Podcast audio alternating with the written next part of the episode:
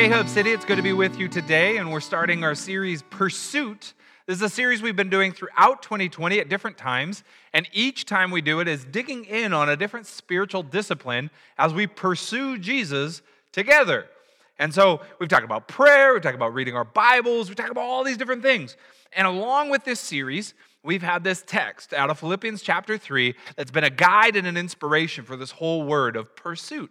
Philippians chapter 3, verse 12 and through 14. Not that I have already obtained all this, or I've already been made perfect, but I press on to take hold of it, that for which Christ Jesus took hold of me. Brothers, I do not consider myself yet to have taken hold of it, but I but one thing I do, forgetting what is behind and straining toward what is ahead, I press on towards the goal to win the prize for which God has called me heavenward in Christ Jesus. Paul is reminding the early church, and I think he's reminding us, we haven't reached the threshold, the pinnacle. We're not at the top. There's still more to grow and still more that we can continue to mature in. And so he uses this phrase, press on or pursue. And it challenges us to have to forget the past. We've got to, we can't get stuck in the, well, this is the way we've always done it kind of idea. We have to push through and say, well, this is where we're headed. This is how I will move forward, press on. I will pursue Jesus now.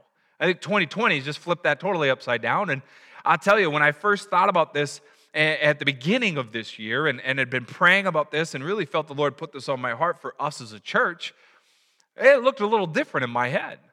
And even now, as I was preparing for this series for right now, at this time, I was thinking, God, you know, is this still relevant to us? Did you have something different in mind? Did I miss the mark? And, and I really felt him, him, him just kind of recalibrate my heart.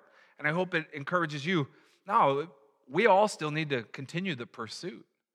That our pursuit is not contingent upon our gatherings. Our pursuit is something that happens 24 7. It happens all the time. And, unfortunately, the American churchgoer has done exactly that. We just go to church. We become dependent upon going to church. We become reliant upon the church to create something for our pursuit. And, and this year is challenging all of us. Will you pursue Jesus on your own? Will you pursue Jesus when you are scattered? Will you continue to grow and seek Him and press on? You have to forget the past and move forward. And that's going to take initiative, it's going to take effort, and it's going to take all of us encouraging each other to move forward together. Just as Paul said to the early church. And so, for the next three weeks, we're focusing on our pursuit of Jesus through music, through the worship with music element. And yes, I understand worship can be a lot of things. Worship can be how I honor God. The, the word that's used in Scripture for worship is translated as bowing down, surrendering, lowering myself, right? It's that idea, that act. This is worship. And so I can do that with prayer. I can do that with giving generously. I can do that with doing the right thing today. But there's a huge part of that too where I do that with music, where I bow down, where I worship, where I elevate the name of Jesus through song. And that is an important part of all of our pursuit and all of our journeys of following Jesus. Music needs to be a vital part. And unfortunately, there are contingents of the church, of churches, that we neglect that. We skip over it. We pull back. We don't engage in the same way. And we become, if we neglect this key part of our pursuit of Jesus, we become like that guy at the gym that's always just skipped leg day, right? He's worked his arms, he's worked his chest and his back, and he's just like, yo, dude, what's going on? Yeah, oh, everything's great, right? And then you look at his legs sticking out of his shorts and these two little toothpicks sticking out because he never did any kind of leg press or squats or anything like that and worked his legs. It was just worked up here and just, just did what everything was. Ah. How many Christians are skipping this spiritual discipline? How many Christians are pulling back because, well, I'm not musically talented? Well, I don't, I, I feel a little insecure about singing well, I don't feel comfortable with that. I don't like the songs that they're choosing. I don't know the songs that they're choosing. And whatever reasons that we've pulled back on engaging in worship, it allows us to, to, to work other muscles, yes, but we neglect this key thing that is so vitally important to God's people. My hope is that over the course of this series, we discover the importance of worship and we discover that Jesus is to be worshiped by all of us, all of the time with all of our being. That is the goal here, that we are worshiping Jesus. All of us are worshiping Jesus all of the time with all of our being. And so today we're going to focus on the first part of that, that all of us are to worship Jesus. Psalm 96 1 is going to be our text today. Very simple statement, one verse. We're not doing a huge bunch of verses. Psalm 96 1 challenges us on this idea that all of us are to worship Jesus. Sing to the Lord a new song. Sing to the Lord all the earth. Very simple, very straightforward. Sing to the Lord a new song. Sing to the Lord all the earth. But that word sing, it's for all of us. It's an instruction, it's a command, it's there's no one exempt there, though. It doesn't say, Sing, all you who would win American Idol. Sing, all of you who don't need voice lessons. It just says, Sing. All of the earth is to sing. Have you ever wondered why God wants us to sing? Like, why we do that? Why is it that we would spend a, a, chunk of our time when we would gather together as a church or when we would focus on Jesus together as a church? Why do we sing? especially when God has made some of us to not be musically talented. Hello? To not be able to keep rhythm, right? I'm always that guy clapping off beat. Just, I always have to look at the lyrics and, and read the lyrics, and I don't know the songs because I'm really bad at remembering these. Why do I have to be a worshiper? I'm not good at it, God. You made me this way. Worship is one of those things that we just do it in church. And what other settings do we sing with other people? Think about that for a moment. If you're watching on the live stream, would you just throw some ideas in the chat? Where else do we sing with other people? If you're not watching live, maybe you're watching it later or early, would you throw your comments in the comment section? We'd love to just hear what you think. Where else do we sing with other people? I, I, can think of a few. I can think of birthday parties, right? We celebrate and honor somebody. I can think of karaoke. I'm really good at karaoke, by the way. Uh, concerts, when we sing, we go to see an artist and, and they're singing and we know their music library, we sing along. There's all these different times that we sing with people, even chanting at sporting events. Got my, my little Seahawks cup here, right? Go Hawks. And when you would go to a game, you would be in unison. Seahawks, Seahawks. But Church, it's, it's like a main thing that we do. We sing, we gather together. But if you think about it, singing is the one thing that all of us can do. Rich or poor, you can sing. Male or female, you can sing. Young and old, you can sing. We all have a voice to offer to our God. And as we look at God's people, that is something that becomes instrumental, if you will, to them, and it defines them, it characterizes them. Scholars, I was discovering this week that scholars speculate as to why the people of Israel didn't have quite the same uh, expressions of sculpture and painting as, say, in other ancient cultures like the Greeks. And, they speculate that it's because of the Ten Commandments, that one of the commandments is, Thou shalt not have any idols. Don't worship anything other than the Lord your God. And so they would be maybe more hesitant to create sculptures or to create images or to create things that could be worshiped. But music, and they thrived at music. They sang all the time. You see Moses when they crossed the Red Sea, he's singing. When you see Hannah have her son Samuel and he, she dedicates him to the temple, she's singing. When Mary is visited by an angel, she sings. Jesus up in the in the upper room with the disciples, he's singing. David, we just did a whole summer on David. Man, that guy was, was he was a singer and a musician. He wrote songs. He was he was just all out, all into it. So throughout Scripture, we see this compilation of worshipers young and old, rich and poor, male, female, leaders, followers, it doesn't matter. We all have a voice to give to God. In fact, the scriptures even inspire us. The book of Hebrews inspires us that we continue that worship with our song even today, calling it a sacrifice of praise. That in ancient times you would go to the temple to offer worship with a sacrifice of an animal or a grain offering or something. And that was a way that you could honor God by giving those things to Him at the temple. But instead, now we are to offer a sacrifice of praise. Let's look at it in Hebrews 13 15. It says, Through Jesus, therefore, let us continually offer to God a sacrifice of praise, the fruit of lips that confess his name. See, because of Jesus' ultimate sacrifice for all of mankind, we no longer have to bring animals to church. We don't have to make an animal sacrifice. Instead, our offering, our, our sacrifice, is a song. It's our praise, it's our honor in that way. So when I sing a song to God, I'm not just letting song bits and melodies bounce off the walls. I'm not trying to impress God. I'm not trying to impress other people in church. Worship isn't about me. I'm singing to God, and what I'm doing is giving Him a sacrifice. I'm giving Him a gift. I'm giving Him a gift that He can be honored with because He first honored me. Because of what Jesus did on the cross, I can, man, I can respond to that with praise Singing is a gift. I never really thought about it like that until I really engaged with this text. That when I sing, because I don't have the greater confidence in my singing, so I never thought of my singing as a gift. I thought of it more as like, yeah, the obligatory, like you got to buy toilet paper at the store. You never really thought of it as a gift. But when I sing to God, it's a gift to Him. And I'm a gift person, man. I love gifts. I, I, I love giving gifts.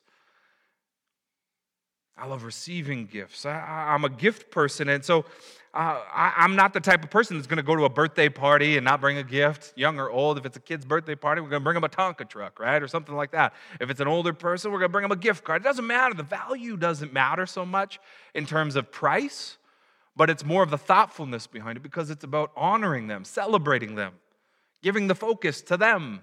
And that's what, what is happening when we sing. It's not the quality of our worship that matters so much as the heart behind it, the intent behind it, that I'm giving God the honor by singing to Him His praises. The next part of this Hebrews passage is quite interesting too. It uses this phrase it says that we offer a sacrifice of praise, the fruit of lips that confess His name. Now, that's a phrase you wouldn't normally say. The fruit of lips that confess His name. What does He mean by that? It's that a sacrifice of praise, a song of praise, is going to be a byproduct if somebody has confessed to Jesus, right?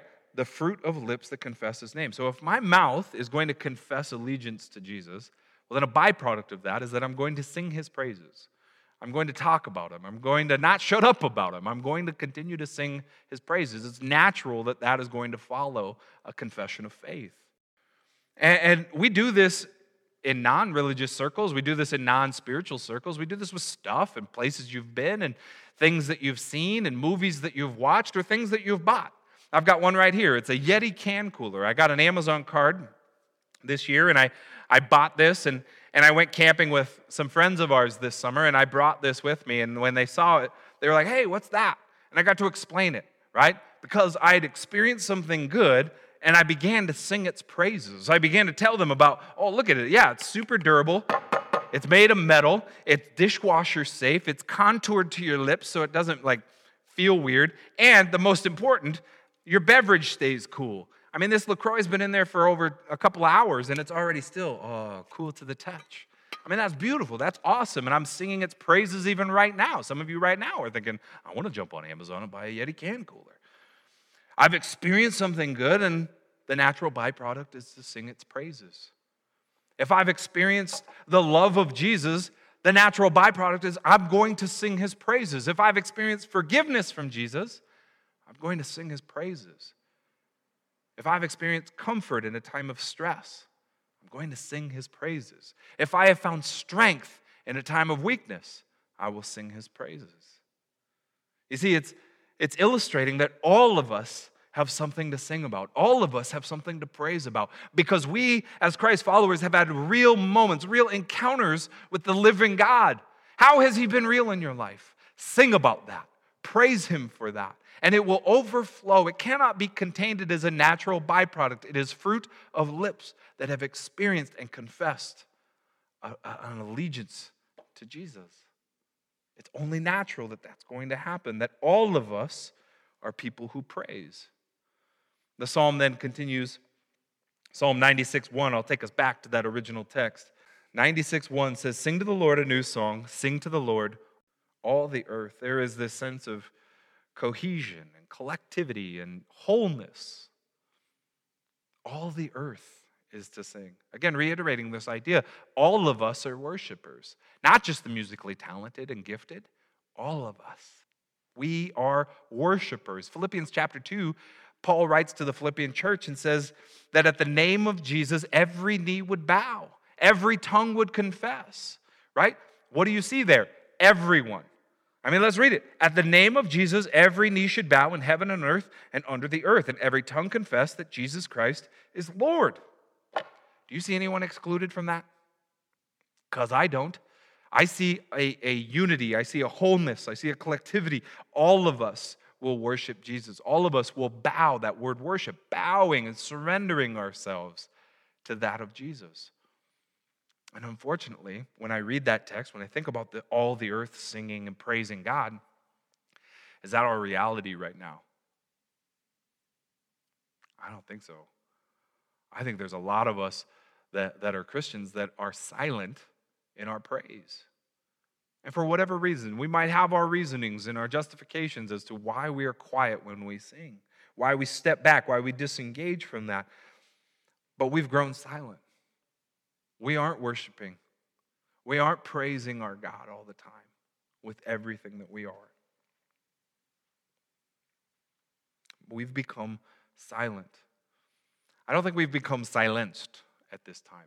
Maybe in different parts of the world and at different times in history, yes, but at this time, there's a, there's, there's a highly politicized environment that we live in, and right now, a lot of people want to say that the church is being silenced. I would disagree. I would say the church has become silent. But we have not been silenced. I have not been told that I can't worship Jesus. I can't I haven't been told that I can't sing. I've been told that I can't praise Jesus. Uh, I may see a change in effect on when I can worship or where I can worship or the, the, the people I worship with because it's not the usual Sunday morning experience. But as we talk about worship for these weeks, we'll see worship is not contained to a location, it's not contained to a time slot in my week, it's not contained to a group of people. Worship is a lifestyle. It overflows out of us. It's because I've experienced Jesus, I've got something good to sing about. It's because I am the created, He is the creator, and I'm going to worship Him. All the earth is going to sing His praises. So I don't think I've been silenced. But I think there's times in my life where I've been silent,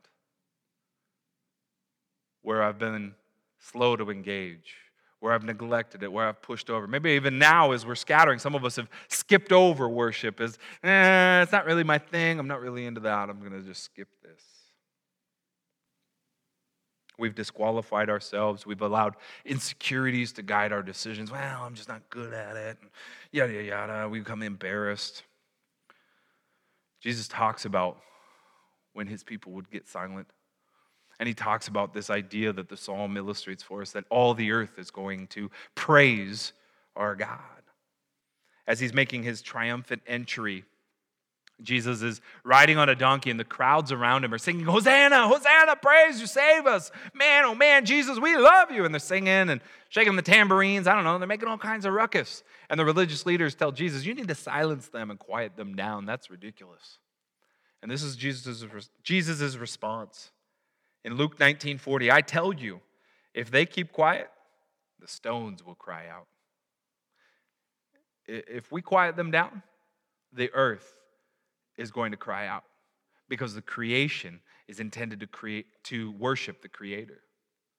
You, you, you see that. And we see it all throughout Scripture. In Psalm 96, the very psalm we started with today, you continue on in verse 11 and 12. You see this psalm talks about the earth and the, the heavens and the trees and, and the fields, all of it, rejoicing and praising God for his good work. It's good stuff right? And we start reading about this stuff and the earth and the rocks crying out and all of this. I don't know, maybe you picture Julie Andrews spinning around in the hills in the Alps, like, the hills are alive with the sound of music. Kind of sounds a little like hippy dippy or something to you. I don't know. The earth is crying out to God. But what Jesus is saying is that we have a voice. We are to sing out, we are to speak out, we are to cry out to our God. And if we are going to be silent, well, then the rocks are going to cry out. Then the trees are going to cry out. Then the earth is going to rumble with noise because the creation is intended to worship the Creator. You think about the moment of Jesus' crucifixion. Just days later, after his triumphant entry, and they're all singing his praises, they do get silent. as he's hanging there on the cross, breathing his last breath. It is finished. What happens next? There's an earthquake. The earth shook, the rocks rattle, there's a rumble as creation is crying out to its creator. Jesus was right. If we are silent, the earth will shake, the rocks will cry out. There's a song by Hillsong that was released a couple years ago, and it articulates this idea very beautifully. Says, If the stars are made to worship, so will I. If the mountains bow in reverence, so will I. If the oceans roar your greatness, so will I. For if everything exists to lift you high, so will I. What an anthem to declare that all of creation is praising our God. And so, will you? Will you? Because we can't sing that song if it's not true. We'll talk about that in a couple weeks about singing a sense of truth. But that lyric is, is to challenge us. Man, if everything around me was created to worship the Creator, so will I. And that's my heart in this.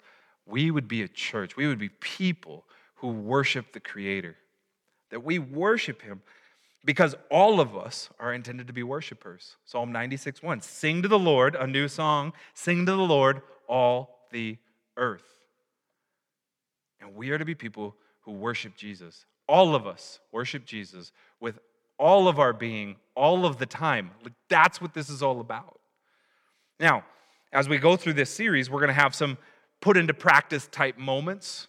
We're going to have our 14 day pursuit. Each time we've done the pursuit this year, we have a 14 day challenge for you to dig in, to get a taste, to see what this is like, to put in a new practice uh, of some sort. And so we're going to have this challenge for us to, for 14 straight days, worship Jesus for 14 minutes a day. And Bobby is going to jump back on here in just a second. He's going to give us some more details on that. I encourage you to, to dial in and stick, stick with it and check out those resources and, and join us. Because that's my heart is that we continue to grow in this time. We continue to develop as worshipers and as followers of Christ. I was thinking about this 14 day pursuit. My heart is not to give you more homework. You're busy enough. If you're parenting young kids, you're really busy enough right now as you're trying to parent them and do work and, and lead them as your stay at home teacher. I mean, life is crazy hectic right now. This is not about more homework, this is about us continuing to develop, continuing to grow. And I, I was thinking about it, and it made me think about when I was coaching soccer last fall. I got to coach my daughter's team and seven year old girls running all over the place. And one of the rules that they set up is all the girls will play. All are players. And that's true, right? Just as I said about worship, all of us are intended to worship. Well, all of them, whether their skill level was good, bad, or terrible, they played. And we put them in practice, we put them in the games, and you know what happened? Over the course of the season, a couple things happened. One is they, they, they grew to love the game of soccer. They had fun, they enjoyed it, they developed a passion for it. You know what else happened? They developed their skills. They grew in their understanding of the game and the rules and their ability to kick a ball and actually go where they want it to go. And thirdly, they grew as a team. At first, it was like we couldn't even get all their hands in one circle, right? We didn't know each other's names and all this. But by the end, man, we were one, two, three, Bobcats! This 14 day challenge is not about giving you more busy work for Jesus. This is about us growing as worshipers. And so, my hope and my prayer in this is that we discover a passion for worship. Some of us need to rediscover a passion for worship because we've kind of neglected it, marginalized it. I pray that we develop that passion to worship. I pray also that we develop a theology and understanding of why we worship, that we learn more about what worship is all about, and that we practice it and learn it and live it and do it. And it becomes a natural part of what we do. But lastly, that we grow cohesive with our church. This is our team. Even if we're scattered, this is our team. And when we sing, it brings us together, it unites us together. There's something beautiful about that. There's something unifying about worship when you're singing in unison in that way. And so maybe you're going to start a Sunday watch party and have some friends or, or people over to watch service. Maybe you're going to join us at the end of the month for the encounter night and we'll worship together in our sanctuary as the church. But worship has this this dynamic to it, and it connects the church in the process. Three, two, one. Boom. That's my hope. That's my prayer for us. That as we pursue Jesus together, and we grow to be more like Jesus. Would you join us in this pursuit? Let's pray. Jesus, I pray right now that you would continue to help us to understand what it means to be a worshiper of you. I pray for boldness and courage to begin to worship you if we've been holding back, if we've been silent, we've been passive, we've been sitting on the sidelines, we've been insecure. God, I pray that you would break through and give us freedom and help us to explore and understand what it means to be a worshiper of you. We love you, Jesus. We love you, Jesus. I pray that we are a church that honors and worships you with everything that we are all the time. Thank you for loving us. In your name we pray. Amen. Amen. Well, church, we love you very much. Uh, stick around. Bobby's going to give us some more details on the 14 day pursuit, and we will see you next week. For more information, check out thehubcitychurch.com. Thanks for listening.